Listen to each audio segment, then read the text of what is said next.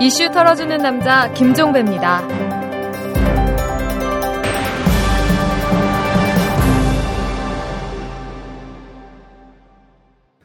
1월 13일 금요일에 전해드리는 이털남입니다. 어제에 이어서 오늘 또 한 번 부탁 말씀드리겠습니다. 세상 돌아가는 일에 관심 많으신 분, 아니면 세상을 향해서 외치고 싶으신 분, 의견 광고를 만들어서 저희에게 보내주시기 바랍니다. 뭐 짧게는 10초, 길어도 30초를 넘으시면 안 되는데요. 이, 이런 분량의 오디오 광고를 만들어 보내주시면 엄선을 해서 저희 방송 중에 내보내도록 하겠습니다. 이 보내실 곳은 이탈남 트위터인데요. 트위터에서 이슈 털어주는 남자를 검색하시면 금방 찾으실 수 있습니다. 여러분의 많은 참여 기다리고 있겠습니다.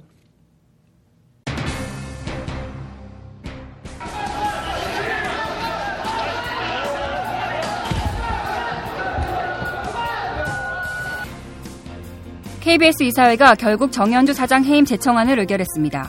야당 성향 남윤인순 이사 등은 회의 도중 항의하며 퇴장했습니다.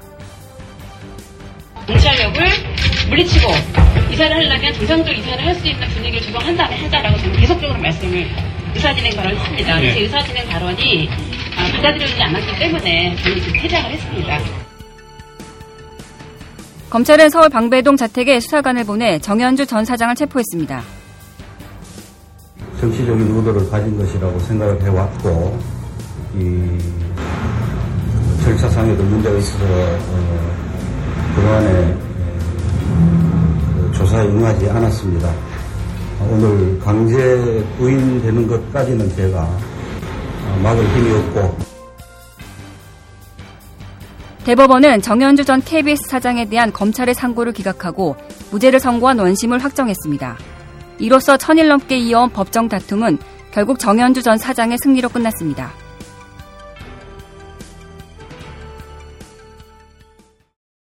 정현주 전 KBS 사장이 어제 대법원에서 무죄 확정 판결을 받았습니다. 뭐 여러분 다 아시리라고 생각을 하는데요. 이 현 정권이 그를 KBS 사장직에서 쫓아내면서 그 이유로 들었던 배임 혐의 이거에 대해서 대법원이 무죄를 확정을 했습니다. 이로써 정현주 전 사장은 자신에게 씌워졌던 억울한 누명을 걷어낸 데 반해서 이명박 정권은 죄 없는 사람을 핍박한 이 악행을 책임져야 하는 궁지에 몰렸습니다. 자, 오늘은 3년 넘게 법정 투쟁을 벌인 끝에 이 승리를 일궈내신 정현주 전 KBS 사장을 모셨습니다. 안녕하세요. 안녕하세요. 소감이 어떻습니까?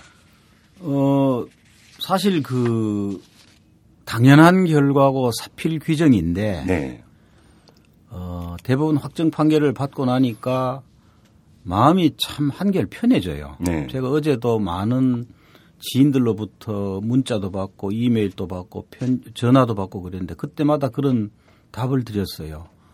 다들 사필 규정입니다. 당연한 결과입니다 하는데 제가 그 말씀 옳은데 실제로 이렇게 확정 판결되고 나니까 마음이 한결 편해진다. 음. 그거를 이렇게 뒤집어서 생각을 하면은 야 정치 검찰의 올감이라는 것이 참 혹독하고도 무서운 거구나. 그렇죠.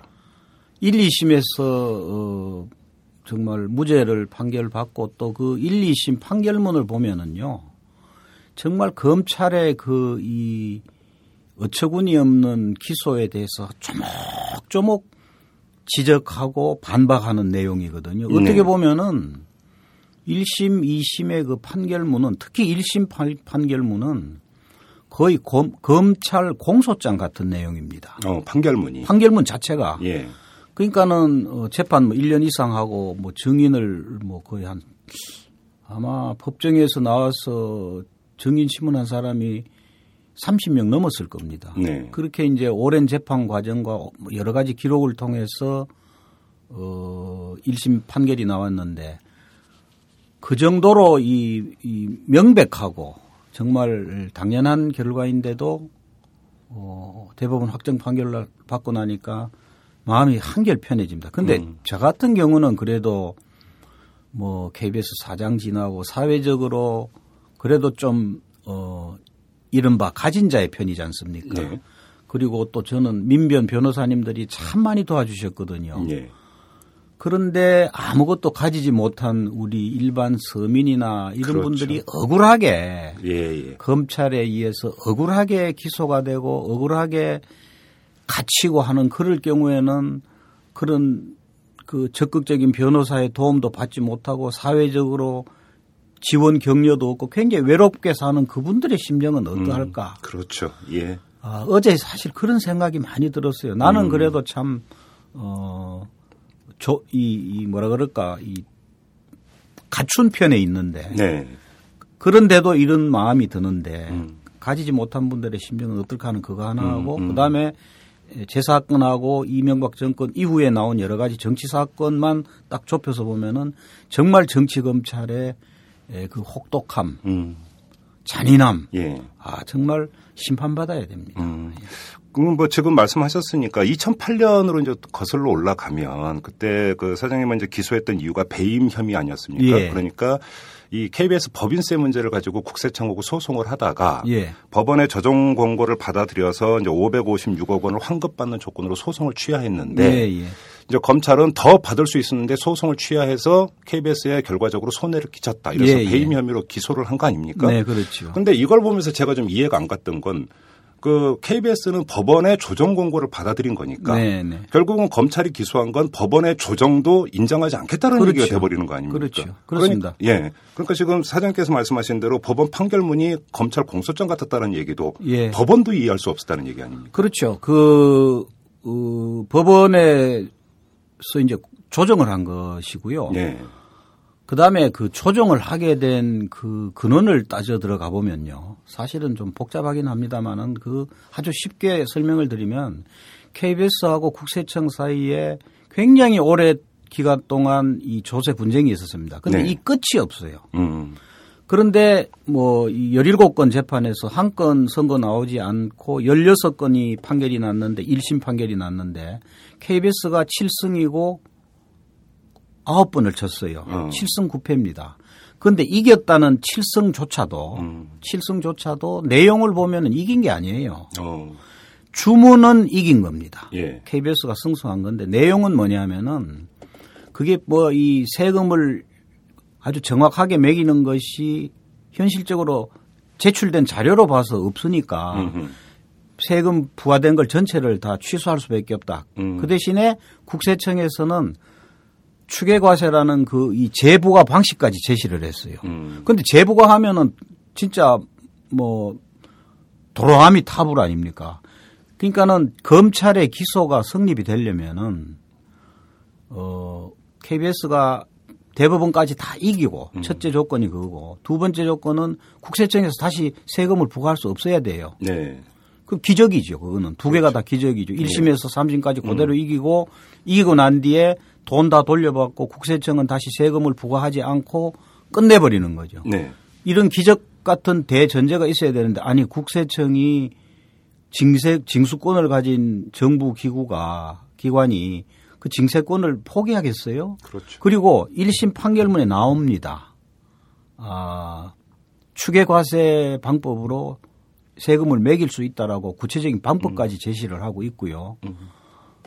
그러니까 하여튼 이거는 누가 들여다봐도 어찌 이걸 가지고 어, 기소를 했을까. 그 다음에 또 판결문 1심에서 KBS가 이겼다라는 그 판결문도 들여다보면은 KBS의 핵심 주장을 하나도 받아들이지 않았어요. 네. 그러니까 이거는 판결문만 만약에 검찰이 제대로 읽었다면은 음. KBS가 이겼다는 그 일곱 번의 승, 저 판결문만 제대로 읽었다 그러면 그 기소 못 합니다. 네. 그리고 아까 이야기하신 대로 법원에서 조정한 건데 그러면은 그 조정을 했던 법원도 배임의 공모자죠. 그렇죠. 예. 그러니까 법원 자체를 부정하는 것이거든요. 예, 그렇죠. 그리고 이제 우리나라에서는 특히 대법원에서는 그 여러 가지 이, 이 민사나 이런 데 분쟁이 많은 경우에는 법원의 조정에 의해서 해결하라는 걸 굉장히 권장을 합니다. 왜냐하면 법원의 조정에 의하지 않고 당사자 간에 계속 송사를 하면은 끝이 없습니다. 그렇죠. 사회적 비용이 어마어마합니다. 그러니까 가능한 한 양 당사자가 조금씩 양보해 가지고 조정하라 이런 것이거든요. 음. 근데 그거를 이제 배임죄로 엮었으니 음. 그러니까 1심 재판부가 봐서도 정말 이건 너무 심하다. 음. 2심도 마찬가지고요. 음. 그러니까 지금 뭐 이제 시간이 한정돼 있기 때문에 이제 그 지나간 일은 이 정도로 예, 여쭙도록 하고요. 예. 지금 그 정연주의 증언이라고 예. 오마이북에서 지금 예. 그 선생님께서 직접 쓰신 그 책이 예, 예. 나와 있습니다. 궁금하신 분들은 이 정연주의 증언이라는 책을 한번 정독을 자, 하시면 자세히 다 설명을 해놨을 겁니다. 자, 이제 어제 그 대법원에서 이제 무죄 확정 판결을 받고 나서 선생님께서는 검찰이 책임져야 한다 이렇게 입장을 밝혔습니다. 그러니까 책임져야 한다 이제 요구를 하셨는데 그 책임이라고 하는 게 구체적으로 무엇을 뜻하는 건가요? 어, 뭐 여러 가지가 있겠죠. 책임을 지는 방식은 여러 가지가 있습니다. 근데 그 이제 책임을 지는 것 전에 대전제가 있습니다. 그게 뭐냐면은 어, 먼저 자기들이 잘못했다. 음흠. 기소권, 조사권, 기소권을 남용했다. 네. 권력을 남용했다라는 사실을 인정을 하고 네. 저와 국민에 대해서 먼저 사죄해야 됩니다. 음. 그게 전제가 돼야 됩니다. 예. 아, 뭐, 제가 어제도 그 법원 앞에서 기자들한테 그 이야기 했습니다만은 이 사람이 다른 동물하고 다른 가장 다른 점은 부끄러움을 아는 것이거든요. 그러니까 부끄러움을 안다는 거는 어, 자기가 잘못한 것에 대한 부끄러움을 느끼고 그것을 이렇게 뉘우치는 거죠. 네. 그게 다른 동물하고 다른 점입니다. 사람이. 그렇다면은 재판이 한 번도 아니고 1심, 2심, 3심에서 이렇게 다 잘못됐다. 검찰 너가 잘못했다라고 했고 더군다나 이렇게 진행되는 과정에서 어, 검찰이 사회 정의를 위해서 복무한 것이 아니고 정권의 이익을 위해서 복무한 것이 드러난 이상 네.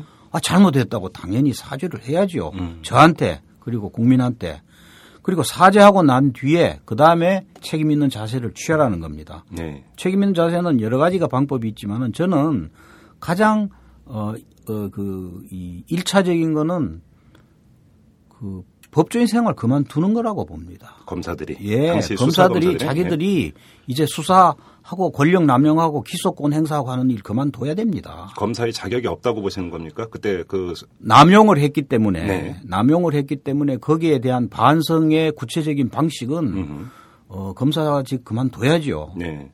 마찬가지로 예. 어, 그제 해임에 예, 매우 실질적으로 어, 관여를 했던 그 방송통신위원회 최시중 위원장도 네. 당연히 잘못을 사죄하고 책임을 지겠다 그랬으니 책임을 지는 구체적인 형식으로 관둬야 됩니다. 사퇴를 해야 된다. 사퇴해야 됩니다. 음.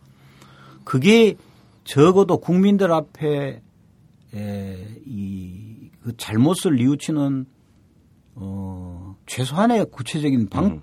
이 방식이라고 저는 그렇게 보거든요.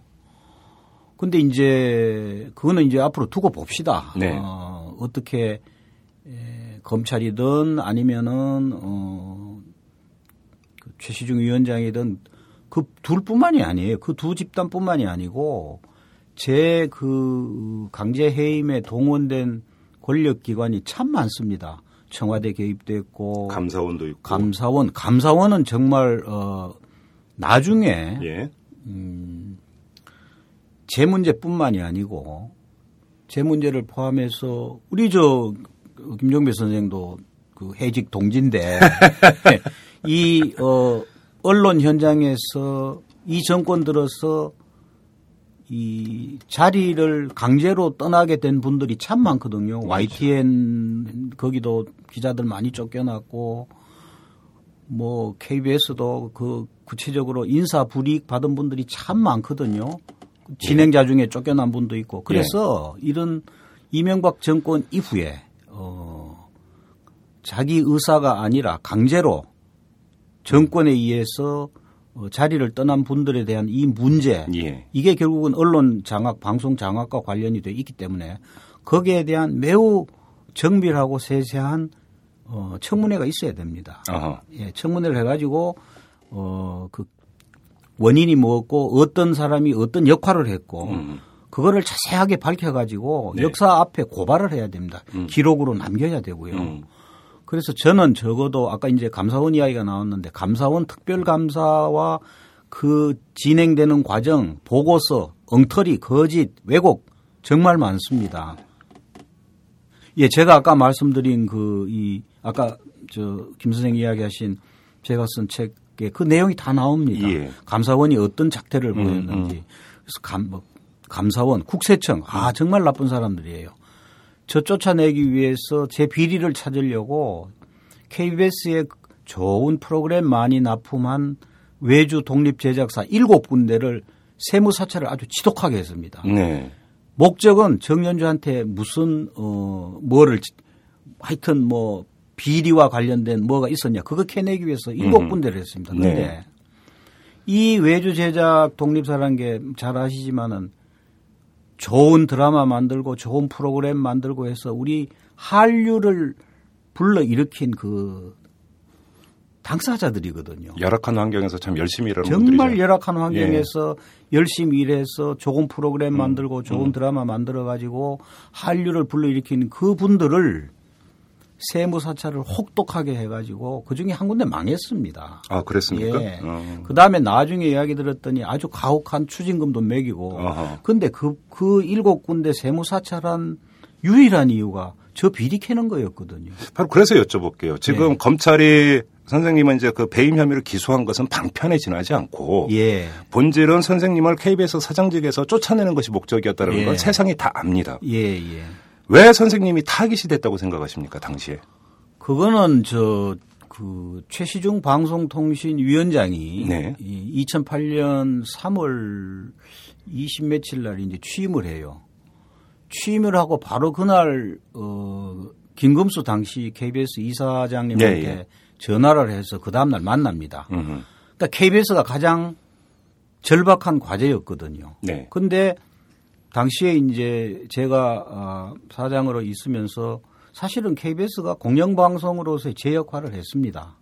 그 말씀은 뭐냐, 그 말은 무슨 뜻이냐면은, 어, 그러니까 언론이 기본적으로, 어, 사실 보도하는 기능하고 권력에 대한 감시 비판 기능하는 이 두 가지가 핵심 기능인데 그렇죠. KBS 그거 잘했어요. 네. 그래가지고 뭐 영향력 신뢰도 뭐 1위 했고 근데 권력에 대한 감시를 하고 그러다 보니까는 뭐 새 정권 출범했을 때 그 공직자들 검증을 아주 정밀하게 했습니다. 네. 근데 그거는 이명박 정권만 그렇게 한 게 아니고 사실은 참여정부 때도 아주 엄중한 그 검증을 다 했습니다. 네. KBS에서 탐사보도팀 어, 참여정부 시절에 2005년인가 생겼는데 그때 탐사보도팀 처음 출범해서 첫 작품이 고위공직자 재산 검증이었습니다. 음흠. 대상자의 80%가 당시 참여정부 핵심 인사였습니다. 네. 그래서 그거를 계속 한 거죠. 정권이 바뀌었건 관계없이 언론의 제 역할이니까. 예. 근데 그거를 감당을 못 하는 거예요. 음. 그러고 이 방송을 장악해야 아, 이 여론을 장악하고 그래서 뭐 자기들 원하는 그런 그 이 정권을 이렇게 유지한다 이렇게 경영한다 이렇게 본 음. 것이겠죠. 근데 음. 하여튼 제가 있으니까 안 되는 거죠. KBS를 네. 먼저 접수를 해야 된다라고 본 것 같아요. 음. 그래서 이제 저를 해임하기 위해서 김금수 이사장한테 그렇게 여러 차례에 걸쳐서 이야기를 했는데 김금수 이사장님은 방송법에 보면은 KBS 사장에 대해서 임명을 할 권한은 대통령한테 있어도 네. 면 해임시키는 권한은 없다. 그렇죠. 해임시키는 조항이 없다. 그러니까는 사장을 이 임기 전에 몰아내는 방법이 없다라고 해서 계속 거부를 하셨어요. 네. 그러니까는 이제 그 스스로 물러나지도 않고 예. 또 이사회에서 당시에는 협조하지도 않고 그러니까 아 이제 이거 뒤를 뒤지면 뭐가 나오겠지. 그럼 음. 날리겠다. 사실 그때요 공기업 대표들 그렇게 해서 많이 물러났습니다. 예, 예. 뭐저 KBS 감사 들어올 때 감사원에서 그 특수조사부라는 데서도 나왔는데 그 사람들이 장담을 했대요. 일주일 만에 정연주 날릴 수 있다라고. 털어서 먼지 안 나오는 사람 예, 있겠냐? 그래서 이제 뭐 이만큼 뭐 가지고 들어왔다 그럽니다. 예. 근데 아무리 뒤져도 안 나오니까는 나중에는 뭐 세상에 이런 인간이 다 있냐 그랬다고 그러는데 근데 이제 그러니까 감사원 특, 별감사에서도 개인 비리가 안 나오고 음. 국세청 세무조사를 그렇게 했는데도 안 나오고 그러니까 이제 검찰이 이제 배임이라는 그런 터무니없는 제목을 뒤, 집어 씌웠죠. 네. 그래서 어, 검찰은 그런 그 배임이라는 개인 비리, 네. 이른바 개인 비리라는 게 하나가 그 내 해임의 핵심 요인으로 작용을 했고 음. 다른 하나는 감사원에서 특별감사를 통해서 온갖 종류의 거짓 왜곡된. 보고서를 통해서 거기에 경, 무능 경영, 예. 무능 경영입니다. 음. 인사 전행 뭐 이런 식으로. 음. 그래서 그런 것들을 가지고 이제 저를 해임을 한 것이죠. 네, 그러니까 네. 간단히 이야기라면 선생님은 MB 정권 사람은 아니다. 그리고 그렇죠. MB 정권 입장에서는 부담이 된다. 그런 이유로 쫓아냈다라는 거잖아요. 그렇죠. 간단히 뭐 정리를 하면. 간단히 정리하면 막 이 저, 저 정연주 있어가지고는 안 된다. 네. 그러니까는 걷어내야 음. 이 소위 정권을 잘 홍보해주는 그런 음. 방송이 가능하다. 네. 그런 거죠. 예, 맞습니다. 아주 잘 지적하셨습니다. 그래요. 이슈 털어주는 남자? 이거 뭐, 뭐 저는 뭐 털어봐야 먼지밖에 안 나오는 뭐 도덕적으로 완벽한 남자다. 그런 확신을 저는 가져 있습니다.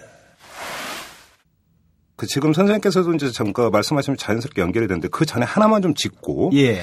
MB 정권의 이제 방송 문제에 대해서 좀 본격적으로 좀 짚었으면 좋겠는데 네. 아무튼 선생님은 어제 대법원에서 무죄 판결을 받음으로써 그, 그 해임의 어떤 정당성은 상실되어 버렸습니다. 예, 예. 그렇죠? 예, 그렇습니다. 그러면 그 얘기는 거꾸로 이야기를 하면 선생님을 강제로 쫓아낸 다음에 들어선 체제, 이병순 예. 체제, 예. 김인규 체제 예, 정통성이 없다고 보십니까? 아 저는 뭐 뭐뭐 오랫동안 주장해 온 겁니다. 이 불법 체제입니다. 불법 체제입니까? 예, 왜냐하면은 첫째는 어 그 금방 이제 어제 그 대법원 확정 판결로 어내 해임의 핵심 이유 중에 하나가 무효라는 게 증명이 됐고요. 그렇죠. 그 다음에 에 제가 또 다른 지금 재판이 진행되는 게 아까 지적하신 그 해임 무효 행정소송인데 네. 그 1심, 2심에서 제가 다 이겼습니다. 네. 근데 그 일, 행정소송, 해임 무효 소송에서도 보면은 내 해임하는 절차가 법을 어겼으니 음흠. 해임을 취소하라라는 것이거든요. 네. 그내 해임하는 절차가 위법됐다라는 말은 그 이후 체제는 불법이라는 거 아닙니까? 네. 그래서 저는 제 이후 체제를 불법 체제로 규정을 합니다. 아, 예. 그래요? 예. 그러면 만약에 이제 지금 그 이 해임 무효 청구 소송은 대법원에 계류 중인데 지금 계류 중입니다. 대법원에서도 마찬가지로 해임은 무효다. 예. 이런 그러니까 최종 확정 판결이 나오면 예. 선생님은 어떻게 대처하시겠습니까? 왜냐하면 당연히 그러니까 이론상으로 보면은 해임이 무효가 됐으니까 원직에 복직을 하셔야 되는 게 어찌 보면 당연한 것이지만 또 현실적인 문제가 있지 않습니까? 어떻게 대처하실 계획이십니까? 음, 어, 해임이 무효다. 네. 라는 1, 2심도 무효라고는 하지 않고 취소하라 취소하라고 예, 예. 이 위법하니까 취소하라 그랬는데 그래서 하여튼 법을 어긴 거니까 취소하라는 건데 그래서 제가 이제 아까 말씀드린 대로 불법 체제다 이렇게 됐는데 음, 음. 그래서 어이 확정 판결되고 나면은 이 원칙과 정신의 문제는 네. 제가 당연히 원상 복귀하는 겁니다. 그렇죠. 아, 이제 물론 이제 현실적으로 이야기해서 내 임기가 끝났으니까 네. 아, 그거는 불가능하지 않느냐 그러는데 그거는 어 저는 그렇지 않다고 봅니다. 임기가 뭐 끝난 것하고 상관없이 만료가 된 게 아니라 중단됐다. 그렇죠. 예. 중단됐고 불법적인 세력에 의해서 중단이 됐고 예. 불법적인 세력이 지금 점령 점거를 하고 있으니 거기에 대해서 만약에 마지막 최종적으로 판결이 나온다면 당연히 네. 그 불법적인 것을 무효화시키고 불법 체제를 무효화시키고 음. 내가 다시 이 원상 회복되는 것이 그게 에, 법의 정신이고 원칙이고 네. 그게 우리 사회가 바로 서는 출발이라고 저는 그렇게 봅니다. 이게 정상화되는 출발이라고 봅니다. 그러면 대법원에서 이 해고도 취소하라는 최종 확정 판결이 나오면 다시 KBS로 출근을 하실 계획이십니까? 어, 이제 지난번에 이제 김정은 어, 위원장께서는 이제 출근 투쟁을 하셨잖아요. 예. 그런데 이제 저는 뭐 그 이제 대법원 확정 판결이 나봐야 그때 가서 생각을 할 문제인데 네. 그 그보다는 어, 더 아름다운 방법이 있을 것 같습니다. 어떤 방법이 있습니까? 그 원칙과 정신을 이야기하면서 네. 어, 그렇게 막 싸우고 할 그런 지금 음. 그런 건 아닌 것 같고요. 네. 어, 그렇게 막 가서 또 어지럽게 특히 이제 제가 떠날 때도 KBS를 떠날 때도 그랬는데 제 문제를 둘러싸고 KBS 안이 상당히 그때 좀 분열이 됐었습니다. 맞습니다. 그게 참 예. 가슴이 아팠어요. 예. 그래서 또 제 문제를 가지고 또 KBS 내부든 아니면 우리 사회가 다시 어떻게 그렇게 막 갈등하고 싸우고 하는 거는 싫고요. 네. 그 원칙과 정신을 살리는 게 중요하기 때문에 예. 그거는 예를 들면 어 그것을 아주 아주 자연스럽게 할 수 있는 음. 정치적 조건이 마련되면은 네. 자연스럽게 할 수 있다고 봅니다. 그래요. 예, 그 말씀은 어, 그 말은 음, 바꾸면은 어, 지금의 정권이 아니고 네. 다른 정권이 바뀌어서 예.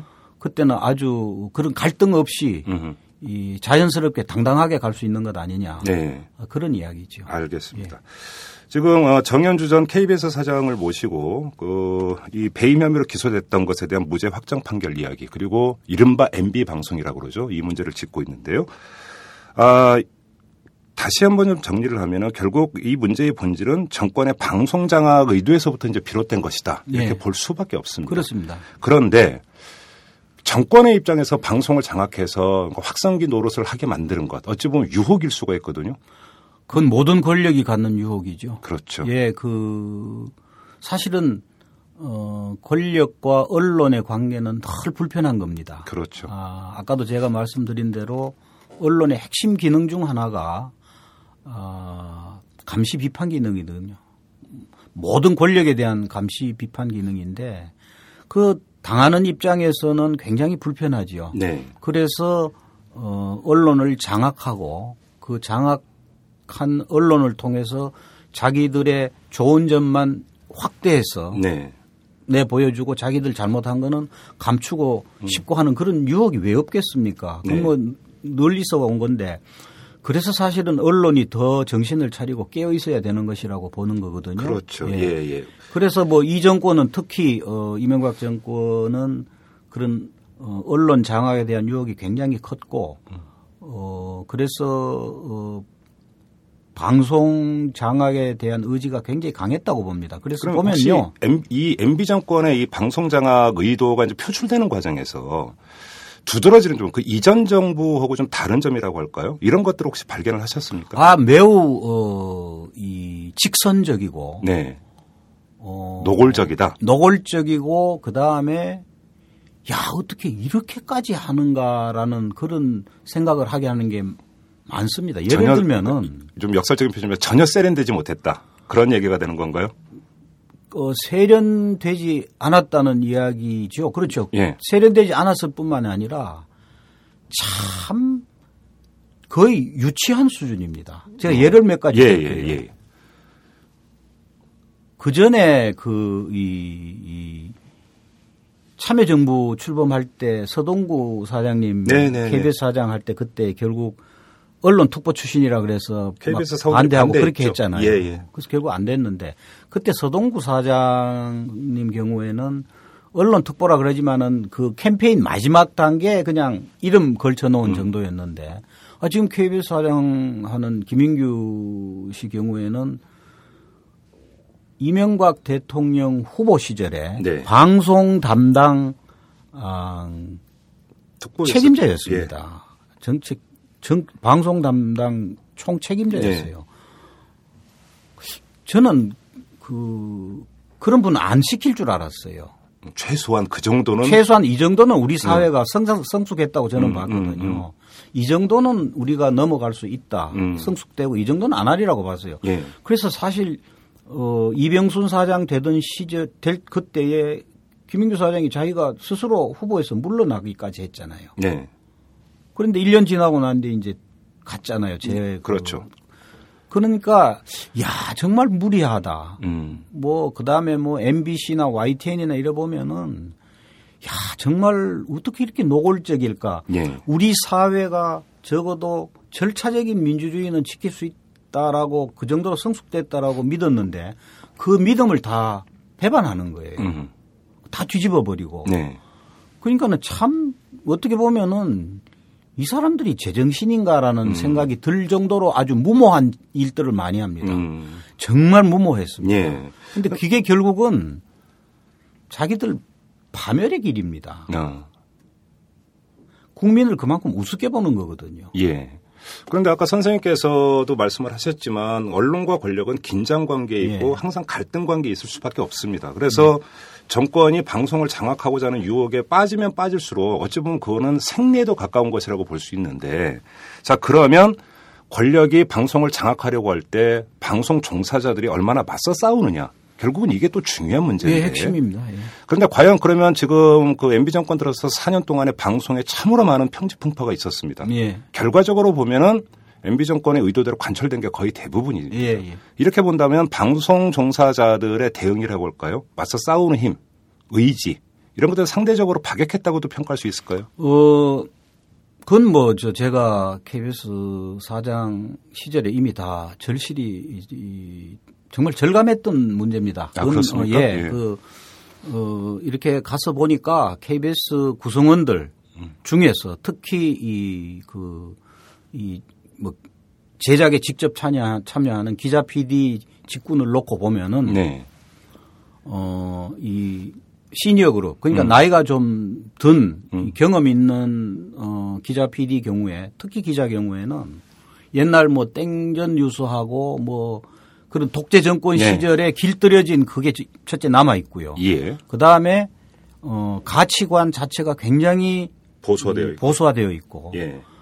어 근데 이 숫자가 더 많습니다. 시니어 그룹이 오히려. 시니어 그룹이 훨씬 많습니다. 예. 그래서 제가 아 사실은 KBS 사장 할 때도 사실은 소수를 데리고 일을 한 겁니다. 음. PD 쪽은 좀 낫습니다 조건이. 네. PD 쪽은 훨씬 그래도 좀, 어, 이 생각이 열린 젊은 층이 음, 음 많은데 음, 기자 경우에는 제가 볼 때는 어, 이, 이 적어도 지금 성숙된 우리 사회의 민주화 시대에 걸맞는 가치와 저널리스트로의 자세를 가진 사람이 30%가 안 됐습니다. 어. 정말입니다. 예. 제가 그 최문순 지금 강원도 지사가 MBC 사장할 때 둘이 만나서 음. 그런 이야기 한 적이 있어요. 야, 우리는 진짜 와보니까는 너무 없다. 어, 사람이. 예, 네. MBC는 그래도 우리보다 낫지. 음. 그러면서 너는 MBC는 지금 몇 프로 돼요? 물었어요. 네. 그때 나보고 오히려 대묻습니다. 저 KBS는 그 좀 괜찮은 기자들이 몇 프로 되냐서 야, 난 지금 30%가 안 되는 것 같다 그랬더니 아이고, 우리보다 낫습니다라는 이야기. 그래요? 아니, 그런 이야기를 둘이 음, 나눈 적이 있어요. 음. 그거는 실제로 일을 해보면은 그게 느껴집니다. 근데 이제 어, 제가 사장하고 뭐 그런 이 민주화 시대는 이 한 70%들이 이렇게 엎드려 있어요. 음. 고기를 숙이고 있다가 음. 이제 정권이 바뀌고 자기들 세상 됐다 그럴 때는 다 머리를 들고 일어나지요. 네. 그래서 어, 사실은 방송 장악이라는 그 표현도 조금은 이 지금은 다르게 해석이 돼야 된다고 보는 게 정권은 상층부만 바꿔버리면 됩니다. 그렇죠. 그러면 상층부가 바뀌면은 그 상층부와 생각이 똑같은 정권하고 생각이 똑같고 조중동하고 생각이 똑같은 그 집단이 다수가 있기 때문에 네. 그 집단이 그냥 순식간에 그 조직을 지배해 버립니다. 그렇죠. 그게 지금 KBS, MBC의 모습입니다. 그 바로 그 점인데요. 예. 신문사하고 다른 방송사의 특성 중에 하나가 방송사는 상대적인 대조직이라는 겁니다. 예. 그렇고 그렇기 때문에 오히려 이제 관료주의가 신문사보다 훨씬 상해 있는 곳이 방송사인 것 같아요. 그러니까 어떤 뭐냐면 결제 라인에 따라서 이건 명령, 그러니까 업무상 지시니까 따라. 그럼 어쩔 수 없이 따라야 되는 어떤 이런 문화가 분명히 존재를 하고 그렇게 본다면 이런 근데 권력 입장에서는 사장 바꾸고 자기 입맛에 맞는 사람으로 안 치고 그러면, 그러면 나머지는 자연스럽게 그러면 이제 사장이 본부장 국장 자기 입맛에 맞는 사람 안 네. 치고 그러면 그러니까 본부장 국장이 일선 어떤 네. 뭐냐 자기 권한 앞세워서 업무상 지시라는 거 앞세워서 찍어 들으면 평사원으로 어쩔 수가 없고 네. 이렇게 본다면 이런 구조적인 문제를 놓고 본다면 이런 이 방송 MB 정권 들어서 나타났던 방송사의 문제라는 게 언제라도 다시 나타날 수 있는 물론입니다. 예, 바로 그 점입니다. 예. 근데 이제 그 점이 문제인데 저는 이제 그, 그 부분에 있어서는 그래도 좀, 어, 뭐 제가 다른 조직은 모르겠지만 KBS는 내가 정확하게 알고 있는데 네. KBS 조직만 가지고 이야기하면 그래도 희망적입니다. 왜냐하면 은 예. KBS는 어, 그래도 젊은 기자 PD들 중심으로 새 노조 만들었어요. 네, 그렇습니다. 이 새 노조가 지금 굉장히 어, 치열하게 싸우고 있습니다. 음. 싸워왔고 저는 그게 이제 KBS 희망의 근원으로 보고 있고요. 네. 어, 그런데 이제 아까 말씀하실 때 방송하고 신문의 그 차이점을 이야기하셨는데 예. 가장 큰 차이점은 이겁니다. 방송은 여러 가지 종합이잖아요. 그렇죠. 기자도 있고 PD도 있고 예. 아나운서도 있고 기술 직종도 음. 있고 그다음에 이 경영 직군도 있고 한데 음. 이 기자 PD를 제외한 비제작 부서 인원이 훨씬 많습니다. 그렇죠. 그 이, 그러니까 결국 노동조합이 이 비제작 인원들에 의해서 장악이 됩니다. 어허. 그러면서 굉장히 보수화돼 버려요. 예, 직종마다 논리가 다를 수가 있으니까. 예, 직종마다 이제 자기들이 추구하는 음. 가치나 목적이 다르니까요. 네. 근데 신문은 비교적 단순하잖아요. 그냥 그렇죠. 기자 비기자 요건데. 그렇죠. 예. 그래서 어 방송 경우에는 그렇기 때문에 그 노동조합이 건강하면은 방송의 공영성 확보를 위해서 굉장히 치열하게 싸워 싸울 수 있는데 네. KBS 노조 경우에는 그렇게 해왔어요. 음. 그러다가 제 4장 어 3년차 때부터 이게 바뀌어 버렸는데 음. 그렇게 된 과정에는 제 잘못도 있습니다. 예. 이저 그 너무 좀 개혁을 세게 해버려 가지고 인심을 너무 잃어버렸어요. 사내 반발을 야기했다. 예, 너무 많이 인심을 잃어버려 가지고 음. 그래서 그 어, 그렇게 노동조합이 수구화돼 버리는 그 이 원인을 제공을 했죠 제가. 음. 아, 근데 물론 뭐 그 개혁에 대해서 지금 후회하는 건 아니고 네. 그렇게 가야 된다고 보는데 하여튼 그게 결과적으로 그렇게 됐는데 그래서 KBS의 원 노조가 굉장히 수구화돼 버려서 거기에 대한 반발로 새 노조가 생겼고 그 새 노조가 이제 KBS에 지금 희망이 되고 있고 네. 시간이 지나면은 어, 그 젊은 사람들의 그 힘이 넓어지니까는 그게 예, 장기적으로는 음. 괜찮게 되리라고 보고 그거는 방송뿐만이 아니고 우리 사회 전반이 네. 저는 어, 그렇게 돼 가고 있다고 봅니다. 근데 이제 노조를 통해서 하는 것도 이제 가장 기본이고 중심축인 것은 맞는데 예. 가장 중요한 것은 방송 종사자가 국민하고 만나는 것은 프로그램을 통해서 만나는 거 아니겠습니까? 그렇죠. 그러면 역시 가장 중요한 문제는 프로그램 제작 과정에서 부당하게 그러니까 들어올 수 있는 간섭이나 개입을 어떻게 그러면 PD나 기자가 맞받아치고 거부하고 제어하느냐 이 문제가 중요한 건데 예. 그런 일, 이건 일상이라는 거죠. 근데 예. 그 일상에 노조가 항상 개입할 수도 없는 문제도 있다. 그래서 그러니까 드리는 질문인데요. 예. 선생님께서는 또 신문사에도 오래 계셨으니까 네. 이 어떤 기자의 문화, 예. 신문사의 기자 문화와 이 방송사의 기자 PD 문화가 좀 다르다 이런 거 혹시 못 느끼셨습니까?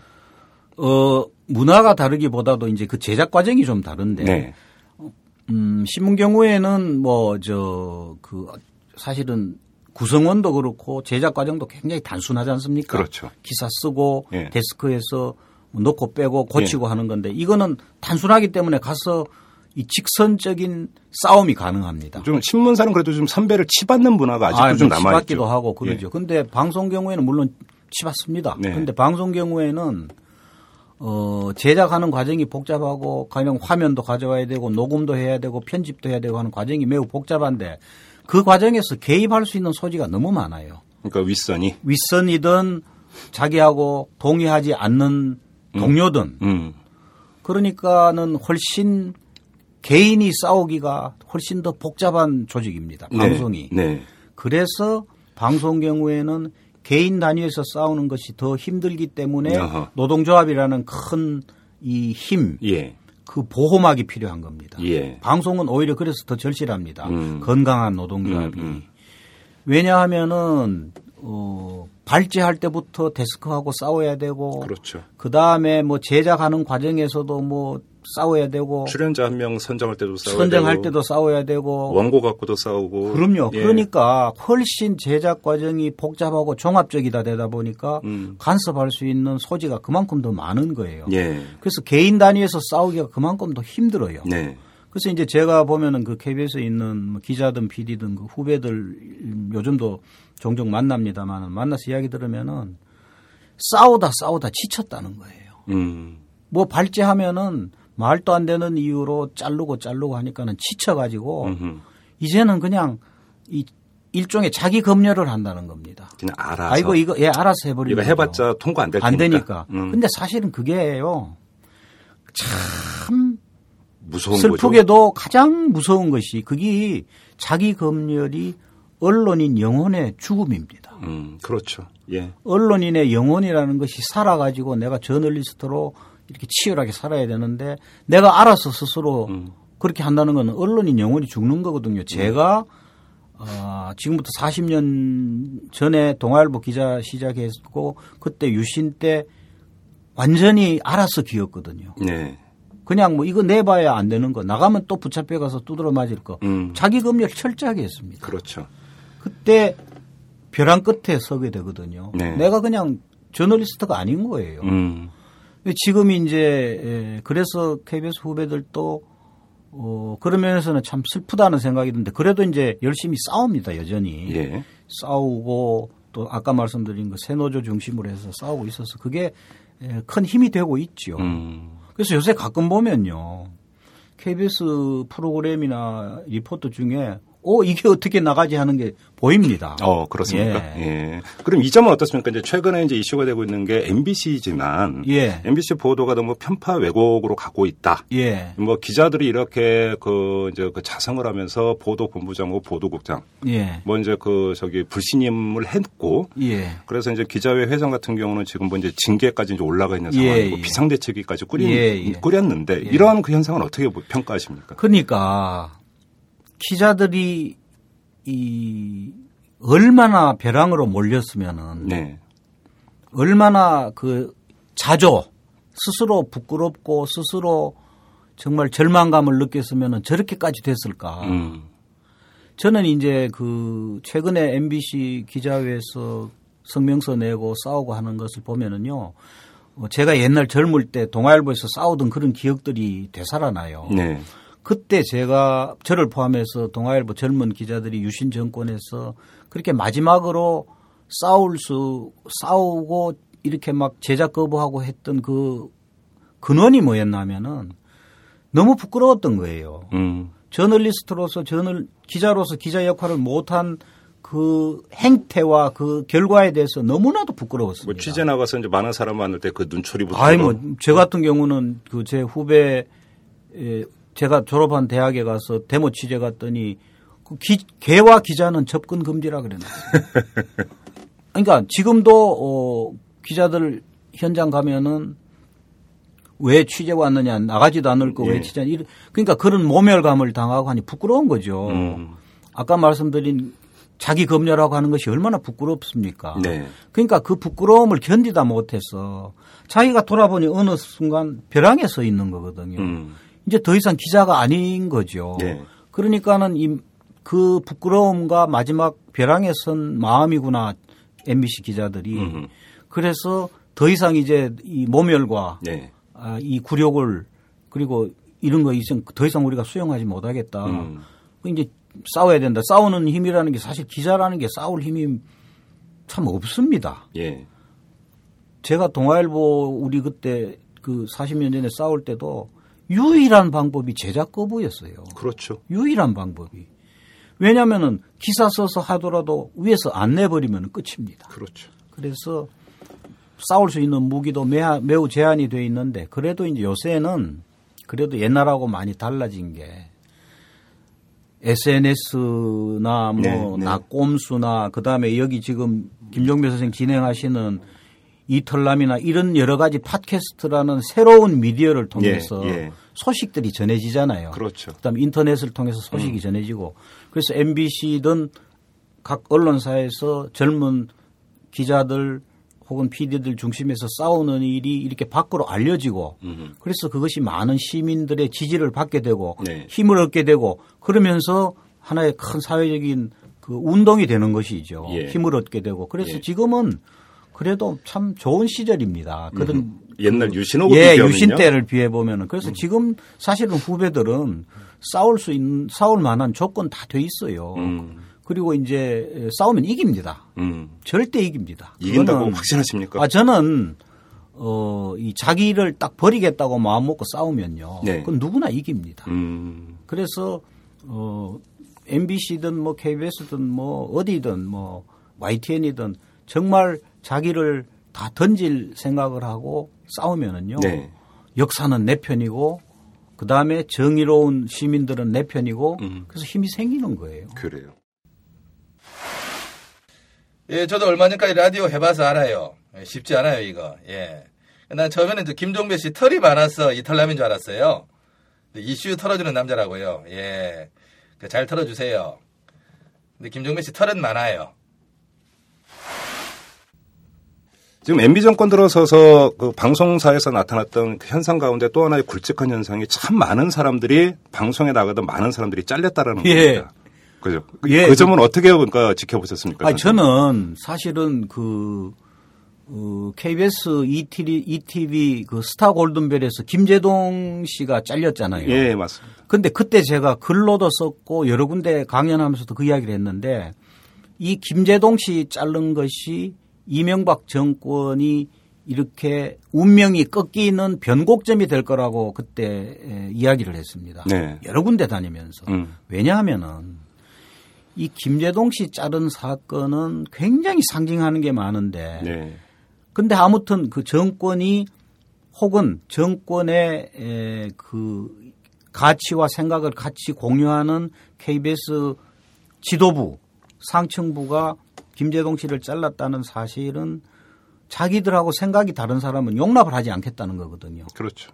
사실 생각이 뭐 요만큼이라도 조금 삐딱하면은 자르겠다는 그거가 얼마나 아, 옹졸한 행위며 음, 국민을 음. 얼마나 무시한 오만한 행위라는 거를 첫째 보여줬고 두 번째는 너무나도 쉽게 음. 20대 30대들한테 정치 교육을 한 겁니다. 그렇죠. 아니 내가 참 좋아하는 김재동을 못 보게 되고 내가 참 좋아하는 윤도현의 러브레터를 못 보게 되고 내가 참 좋아하는 김미화 씨 나오는 거 못 보고 김여진 씨 라디오 프로도 못 하고 김종배 선생 쫓겨나고 막 이런 일들이 그저 지금 낙곰수 그 하시는 김용민 네. 선생 그분도 쫓겨나고. 그러니까 이게 젊은 사람들 눈으로 보면요.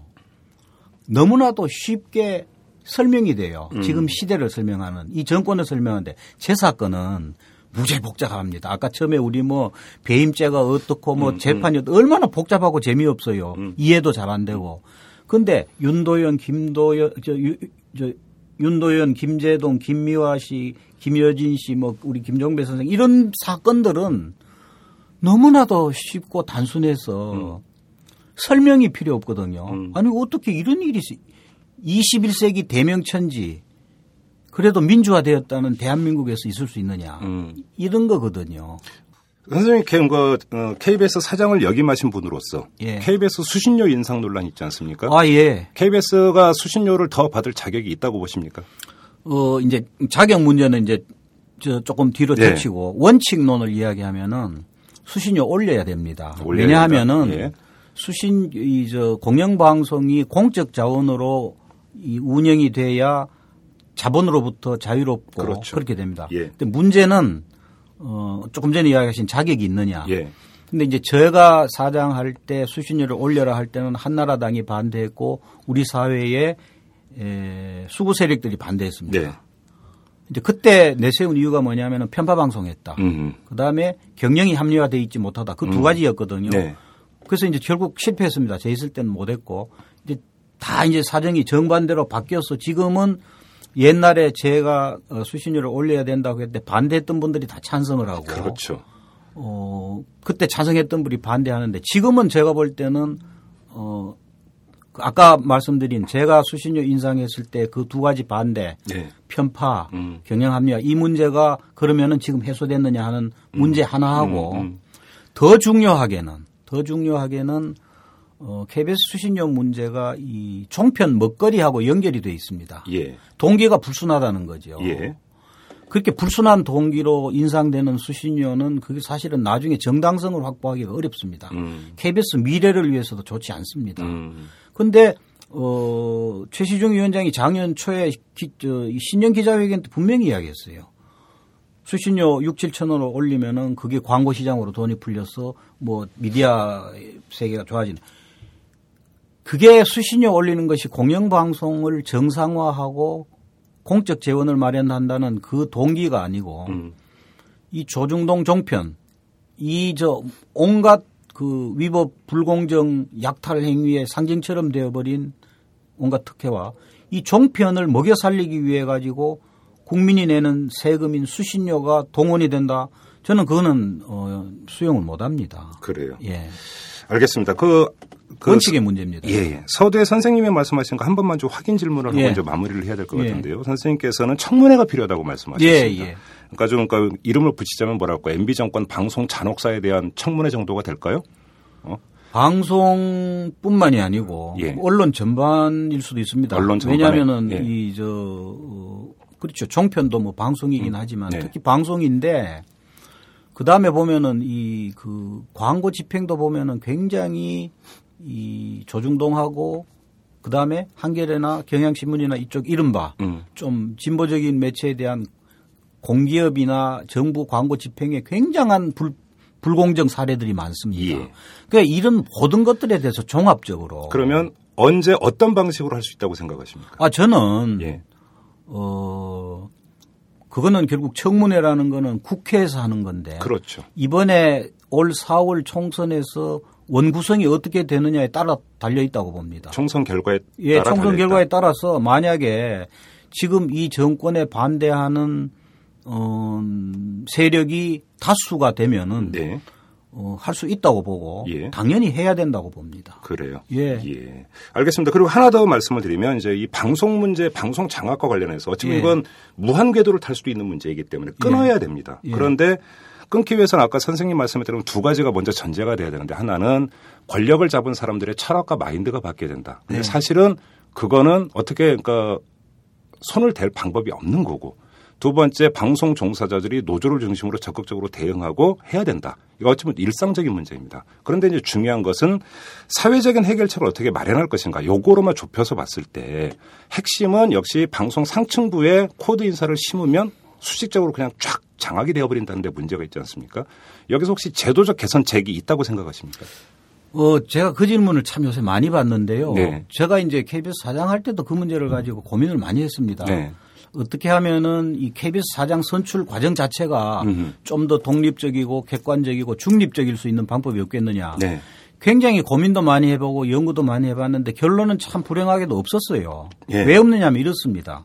지금 현재 우리 뭐 KBS만 딱 놓고 보면은 KBS 사장 뽑는 것이 KBS 이사회거든요. 그렇죠. 근데 KBS 이사회를 구성하는 거는 방송통신위원회에서 여야 숫자에 따라서 결정을 합니다. 맞습니다. 예를 들면은 뭐 이사가 11명이면은 7명은 여당 몫이고 4명은 야당 몫이고 이렇게 되어 있습니다. 의석수에 따라 이게 예. 달라지죠. 그다음에 그러면 방송통신위원회는 어떻게 구성되느냐? 이것도 또 정치적으로 구성이 됩니다. 맞습니다. 뭐, 뭐 예. 여당이 다수, 야당이 다수. 그렇습니다. 이거는 뭐 지금 정권뿐만 아니라 그 전부터 그랬는데 이 구조가 바뀌지 않는 한은 네. 이저 뭐, 뭐 어떤 제도를 도입해도 음. 이제 예를 들면 제가 이런 방법을 한번 생각해 봤습니다. 독일에 내가 가서 공영 방송을 보니까 제데프 같은 경우에 공영 방송 제데프 같은 경우에 이사 수가 60몇 명이 돼요. 아, 그렇게 많습니까? 네, 많습니다. 예. 뭐 전국적인 이 각 사회 단체를 음. 대표하는 근데 만약에 우리나라가 그런 60몇 명을 동원한다 그러면은 또 정파적으로 또 나눠 먹게 할 거예요. 그렇겠죠. 그래서 제가 이제 얻은 결론은 불행하게도 이겁니다. 시간이 걸리겠다. 음. 결국 사회 전체의 시민 의식이 높아지고 음흠. 시민들의 감시가 더 이, 투철해지고 네. 또한 이와 더불어 우리 사회의 의식이 더 민주적으로 성숙되고 예. 제도만 놓고 보면은 사실은 영국 BBC 같은 경우에 사장 여왕이 임명하잖아요. 네. 그런데도 이 사회 전체적으로 봤을 때 뭐 편파 논란은 편파 논란은 없거든요. 없습니다. 그러니까 예. 결국 그게 사회적인 이 의식의 성숙도에 딸린 게 아니냐. 음흠. 너무 그렇게 이야기하면 너무 비관적이 아니냐 그런데 적어도 지금 우리나라와 같은 이런 제도 그래서 이제 조금 상대적으로 네. 그런 것들을 완화할 수 있는 거는 음. 방송통신위원회의 이 상임위원을 숫자를 더 늘리는 것도 한 방법이라고 봅니다. 아, 그렇습니까? 예, 숫자를 좀 많이 늘어놓으면 지금은 뭐, 뭐 3대 2 뭐 이러다 보니 너무나도 명명백백해져 버리는데 음. 숫자를 좀 많이 늘려서 사회 각층에 있는 대표성을 가진 분들을 좀 많이 놓으면은 그래도 상대적으로 좀 나아지지 않겠는가. 아하. 상대적으로. 그렇죠. 근원적인 해결은 아까 제가 말씀드린 대로 우리 의식 전체가 정말 깨어있는 시민의 숫자가 늘어나는 것이고 음. 행동하는 양심이 늘어나는 음. 것이 근본적인 해결이고 제도적으로는 그렇게 칸막이를 할 방법이 없으니까 숫자라도 좀 늘려놓으면은 네. 조금 완화되지 않겠는가 하는 음. 그 정도입니다. 지금 사실 알겠습니다. 예.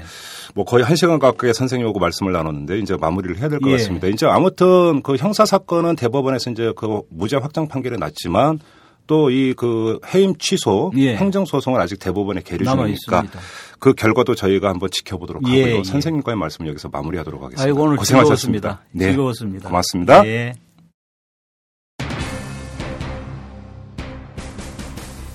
정현주 전 KBS 사장이 인터뷰 앞부분에서 사필귀장이라는 표현을 쓰셨는데요.